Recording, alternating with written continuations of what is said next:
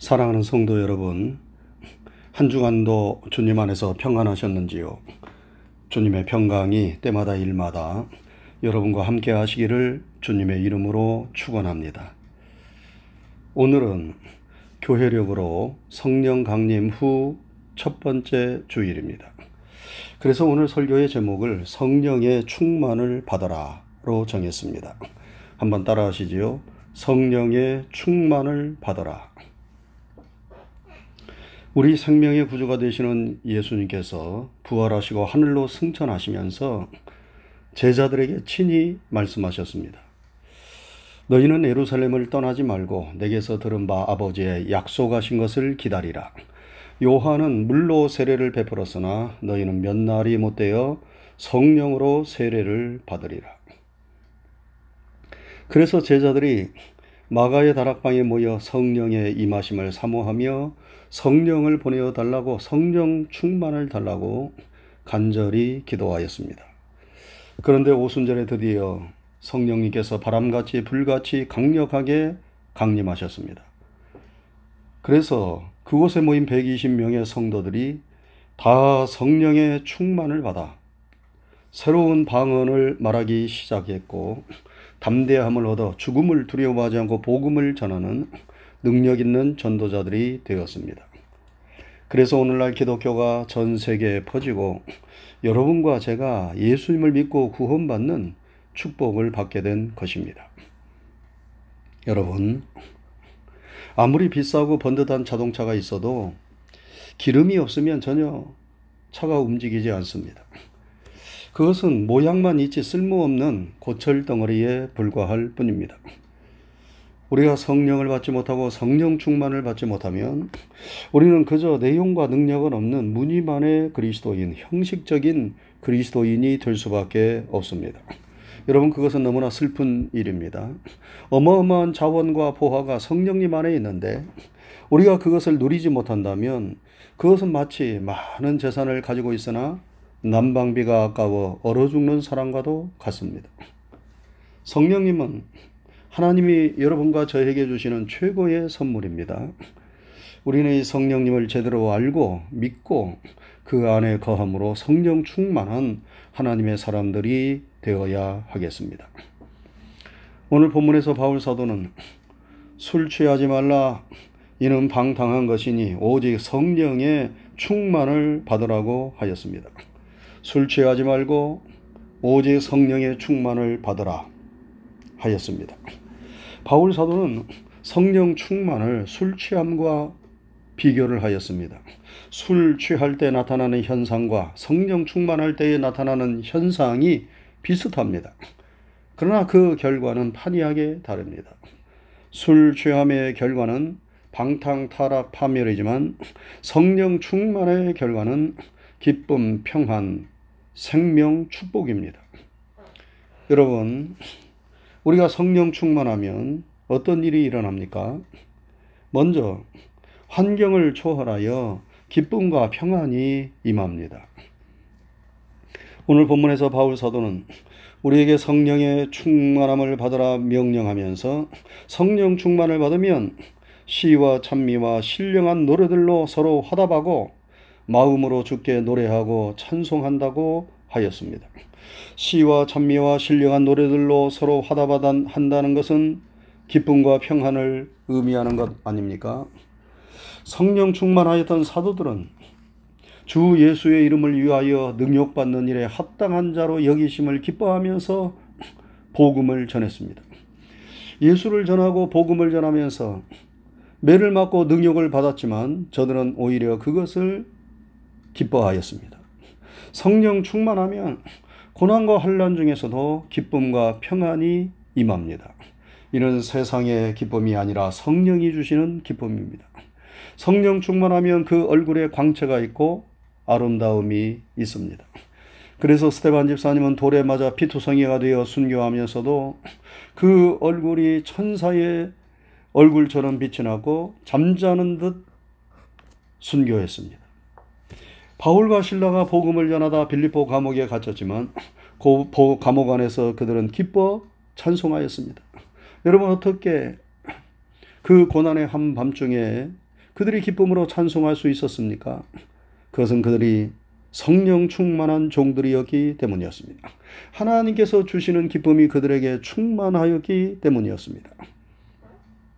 사랑하는 성도 여러분, 참으로 인생이 짜증나고 우울하고 답답합니까? 어디를 보아도 기쁨과 평안이 없습니까? 우리가 세상에서 기쁨과 평안을 구하려고 하면 우리는 언제나 거기에서 벗어나지 못할 것입니다. 여러분 성령 충만하시기를 바랍니다. 여러분 안에 내주하시는 성령님께서 여러분을 지배하고 다스리시도록 성령님의 뜻에 복종하고 순종하시기를 바랍니다. 그러면 여러분들의 삶이 인생이 새롭게 변화될 것입니다. 내가 나를 변화시키는 것이 아니라 성령님께서 우리를 새롭게 변화시켜 주실 것입니다. 다음으로 성령 충만을 받으면 우리는 소망의 사람이 됩니다. 꿈과 비전을 가지게 됩니다. 여러분 성령님은 언제나 우리에게 꿈을 줍니다. 희망을 줍니다. 요할 요엘서에서 하나님께서 말씀하셨어요. 그 후에 내가 내 신을 만민에게 부어 주리니 너희 자녀들이 장래일을 말할 것이며 너희 늙은이는 꿈을 꾸고 너희 젊은이는 이상을 볼 것이며 라고 말씀했습니다. 장래일을 말하고 꿈을 꾸고 이상을 본다는 것은 다 같은 말입니다. 희망의 사람, 꿈의 사람, 비전의 사람이 된다는 것입니다. 성령 충만을 받으면 그 사람이 어린아이든지 젊은이든지 나이든 노인이든지 가리지 않고 희망으로 꿈으로 부풀어 오릅니다. 뭔가 일을 하겠다는 의욕이 솟아오르고 내 내 일에 대한 희망으로 가득 차게 되는 것입니다. 그래서 그런 사람은 아무리 현실이 힘들고 고통스럽다 하더라도 결코 낭망하지 않고 자신의 삶을 포기하지 않습니다. 제가 오래전에 방송에서 강원도 산골에 살고 있는 한 가정을 보았습니다. 나이든 부부가 아들을 데리고 힘들고 가난한 삶을 살고 있었습니다. 그런데 데리고 사는 그 아들이 마흔이 넘었는데 다리를 절뚝거리고 정신도 온전치 못하였습니다. 알고 보니 그 아들이 군대에 다녀와서 스무 살 때 교통사고를 당했어요. 그래서 제대로 걷지도 못하고 뇌에 손상을 입어서 어린아이처럼 되었습니다. 그런데 그 가정이 가난해도 행복해 보였어요. 나이든 할머니 같은 엄마가 마흔이 넘은 아들의 숟가락에 반찬을 얹어줍니다. 그럼 아들이 맛있게 받아 먹습니다. 엄마, 아빠, 아들이 손을 잡고 산골길을 걸으면서 서로를 바라보며 웃는 모습이 너무 행복해 보였습니다. 엄마가 방송 기자에게 말합니다. 기자님, 그래도 이 아들이 죽지 않고 살아서 함께 있다는 것이 너무 감사하고 행복합니다. 자식이 어떠한 모습으로 있든지 자식을 향한 어머니의 사랑은 끝이 없고 변함이 없음을 새삼 깨달았어요. 노인 부부가 산골에서 가난하게 살지만 저들은 서로를 의지하며 행복하게 살고 있었습니다. 비록 장애를 가진 자식이지만 그 자식이 노 부부에게는 삶의 이유요, 원천이요, 큰 소망이 됨을 보았습니다. 여러분에게는 무엇이 그 누구가 여러분들의 삶을 지탱해주고 이기게 해주는 소망이 됩니까? 여러분, 하나님은 희망의 하나님이십니다. 성령님께서 끊임없이 여러분과 저에게 소망을 주십니다. 로마서 15장에서 바울 사도는 소망의 하나님이 모든 기쁨과 평강을 믿음 안에서 너희에게 충만하게 하사 성령의 능력으로 소망이 넘치게 하시기를 원하노라 하였습니다. 하나님은 우리의 희망이십니다. 성령님은 그것을 우리에게 깨우쳐 주십니다. 바울 사도는 성령이 주시는 희망으로 모든 삶과 사역의 어려움을 이겨내고 승리하였습니다. 다윗도 시편 27편에서 여호와는 나의 빛이요 나의 구원이시니 내가 누구를 두려워하리요 여호와는 내 생명의 능력이시니 내가 누구를 무서워하리요 하면서 하나님을 자신의 희망으로 삼아 모든 원수의 대적을 물리치고 승리하였습니다. 성령 충만한 성도는 하나님을 자신의 희망으로 삼습니다. 그리고 성령이 주시는 희망이 가득한 사람은 소망 중에 즐거워하며 삶의 어려움을 이겨냅니다. 한 가지 더 우리가 성령 충만하면 능력이 임합니다. 여러분 사도행전 1장 8절에서 말씀하지 않았습니까? 오직 성령이 너희에게 마시면 너희가 권능을 받고 예루살렘과 온 유대와 사마리아와 땅 끝까지 이르러 내 증인이 되리라. 여기서 말씀하는 권능은 헬라어로 δύναμις입니다. 이 δύναμις에서 다이나마이트라는 단어가 파생되었어요. 성령은 다이나마이트와 같은 능력을 우리에게 줍니다. 여러분 어떠한 능력입니까? 먼저 죄를 이기는 능력을 줘요. 우리로 하여금 거룩하고 성결할 수 있는 능력을 줍니다. 우리가 성령 충만하지 못하면 죄를 이기지 못합니다. 죄의 유혹에 넘어가 죄의 덫에 걸리고 맙니다. 여러분, 미끼의 유혹에 넘어가 낚시 바늘에 걸린 물고기가 얼마나 불쌍합니까? 움직이면 움직일수록 고통스러워요. 결국은 그 고통을 이기지 못하고 낚시꾼에게 잡히는 것 아닙니까? 우리가 성령 충만하지 못하면 죄의 유혹, 죄의 미끼에 현혹되어 넘어갑니다. 그래서 먹지 말아야 할 것을 먹고 해서는 안 될 일을 하게 됩니다. 그래서 죄를 다스리지 못하고 죄의 종노릇을 하게 되는 것입니다. 그러나 성령 충만하면 성령님께서 우리에게 죄를 이기고 죄의 유혹을 물리치는 능력을 주십니다. 우리가 이 능력을 받아야 하지 않겠습니까? 또한 성령 충만하면 세상을 이기고 세상의 역경과 고난을 이겨내는 능력을 받습니다. 바울 사도는 빌리보서 4장 13절에서 내게 능력 주시는 자 안에서 내가 모든 것을 할 수 있느니라 말씀했어요. 우리 안에서 우리에게 능력을 주시는 분이 누구십니까? 바로 성령님이십니다.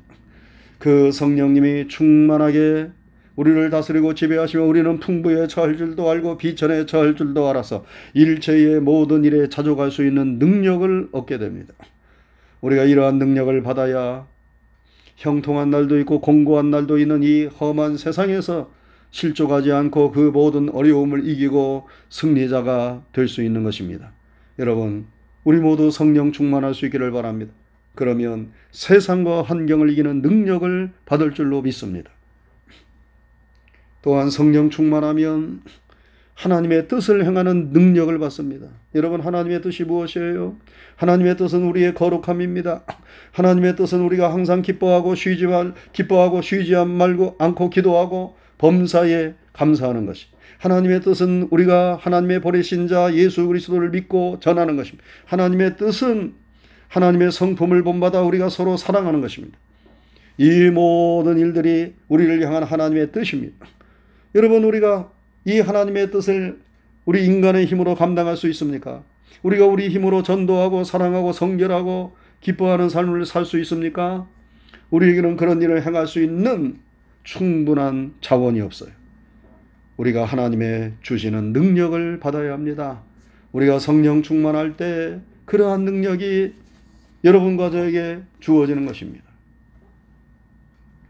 그럼 우리가 어떻게 성령 충만을 받을 수 있습니까? 먼저 성령 충만을 사모하시기 바랍니다. 하나님은 사모하는 자의 영혼을 만족해 하신다고 말씀하셨어요. 나를 사랑하는 자가 나의 사랑을 받으며 나를 간절히 찾는 자가 나를 만날 것이라고 하였습니다. 목마른 사슴이 시냇물을 사모하듯 성령께서 충만하게 충만하게 우리의 삶을 지배하고 인도해 주시기를 간절히 사모하고 또 사모하시기를 바랍니다. 다음으로 성령 충만을 기도하시기를 바랍니다. 예수님은 너희가 악할지라도 좋은 것으로 자식에게 줄 줄 알거든 하물며 너희 천부께서 구하는 자에게 성령을 주시지 않겠느냐 말씀하셨습니다. 성령님은 기도와 밀접한 연관을 가지고 있습니다. 성령님은 우리를 기도하게 만드시고 우리가 기도할 때 성령님은 충만하게 충만하게 우리 가운데서 역사하십니다. 우리가 구할 것들이 많이 있지만 항상 우선적으로 성령 충만을 구하시기를 바랍니다. 왜냐하면 성령 충만이 바로 하나님께서 여러분과 저에게 주시고자 원하시는 가장 귀한 좋은 선물이기 때문입니다. 성령 충만을 받으면 나머지는 저절로 따라오기 때문입니다. 그래서 우리는 기도할 때마다 주여 성령 충만을 주옵소서, 성령 충만케 하옵소서, 늘 성령 충만을 구하고 기도해야 하겠습니다. 그리고 성령 충만하려면 성령님께 복종하시기를 바랍니다. 성령님은 끊임없이 우리에게 말씀하십니다. 여러분, 우리 안에 두 개의 마음이 있어요. 하나는 육신의 소욕을 쫓고자 하는 마음이고, 다른 하나는 성령의 소욕을 쫓고자 하는 마음입니다. 이 두 개의 마음이 우리 안에서 갈등하고 우리 안에서 서로 우리의 마음을 차지하려고 할 때에 우리가 기도하며 성령의 도우심을 받아야 합니다. 그래서 육신의 소욕을 물리치고 성령의 소욕을 쫓아갈 때 우리는 성령의 사람이 되고 성령 충만하게 됩니다. 여러분, 우리가 힘을 쓰지 않고 집에 가만히 누워 있으면 우리 몸에서 근육이 빠져나가고 우리는 점점 약해집니다. 그러나 우리가 움직이고 힘을 쓰면 근육이 생기고 건강도 좋아집니다. 마찬가지로 우리가 우리 안에서 들려오는 성령님의 음성을 쫓아 성령의 소욕을 따라가면 우리는 영적으로 건강하고 더욱 성령 충만하게 됩니다. 늘 성령님의 음성에 귀를 기울이고 성령님이 이끄시는 성령의 소욕을 쫓아가시기를 주님의 이름으로 축원합니다. 사랑하는 성도 여러분, 성령님은 우리가 예수님을 믿을 때 한 번 받는 것이지만 성령 충만은 우리가 계속적으로 받아야 합니다. 우리가 성령 충만을 받지 못하면 우리는 육신적인 그리스도인으로 전락하고 맙니다. 예수는 믿어도 예수의 향기는 날릴 수 없습니다. 예수는 믿어도 기쁨도 없고 생기가 없는 그리스도인이 되게 되고 맙니다. 성령님은 하나님께서 우리에게 주시는 최고의 선물입니다. 성령님 안에 기쁨이 있어. 성령님 안에 희망이 있습니다. 성령님 안에 능력이 있습니다. 이 귀한 선물을 성령께서 아낌없이 우리에게 주시기를 원하십니다. 사랑하는 성도 여러분, 늘 성령 충만을 사모하시기를 바랍니다. 성령 충만하게 해달라고 기도하시기를 바랍니다. 우리 안에서 성령님께서 세미한 음성을 들려주실 때 그 성령님의 음성에 귀를 기울이시고 순종하시기를 바랍니다. 그리하여 성령님 안에서 우리에게 주시고자 원하시는 하나님의 놀라운 축복을 우리가 다 받아들이면서 승리하는 삶을 살아갈 수 있기를 바랍니다. 우리 모두 성령 충만하여 이 한 주간도 주님과 함께 성령님과 함께 승리하는 한 주간이 되시기를 주님의 이름으로 축원합니다. 기도하겠습니다. 은혜로우신 하나님 아버지 감사합니다. 한 주간도 주의 크신 은총과 사랑으로 우리들과 함께 하시고 우리들의 삶을 지켜주시고 인도해 주신 것 감사를 드립니다. 오늘 걸어가고 복된 주님의 날을 다시 한번 은혜로 허락하시고 주님 앞에 머리를 조아리며 또 기도하며 예배할 수 있도록 인도해 주신 것 감사를 드립니다. 하나님 우리의 드리는 예배를 통하여 영광을 받으시옵소서. 오늘도 주신 하나님의 진리와 생명의 말씀을 영혼의 양식으로 삼게 하시고 우리의 삶의 등불로 삼게 하여 주시옵소서. 우리 주님께서 성령의 보내주심을 약속하시고 성령 충만을 받으라 명령하셨습니다. 우리가 이 험한 세상을 살아갈 때에 성령님의 지혜와 능력을 힘입지 아니하고서는 온전하게 그리스도인으로서 승리의 삶을 살아갈 수 없음을 우리가 잘 알고 있사오니 늘 성령님을 구하는 우리가 되게 하여 주시옵소서. 성령 충만하게 하여 주시옵소서. 성령의 충만을 날마다 사모하게 하여 주시옵소서.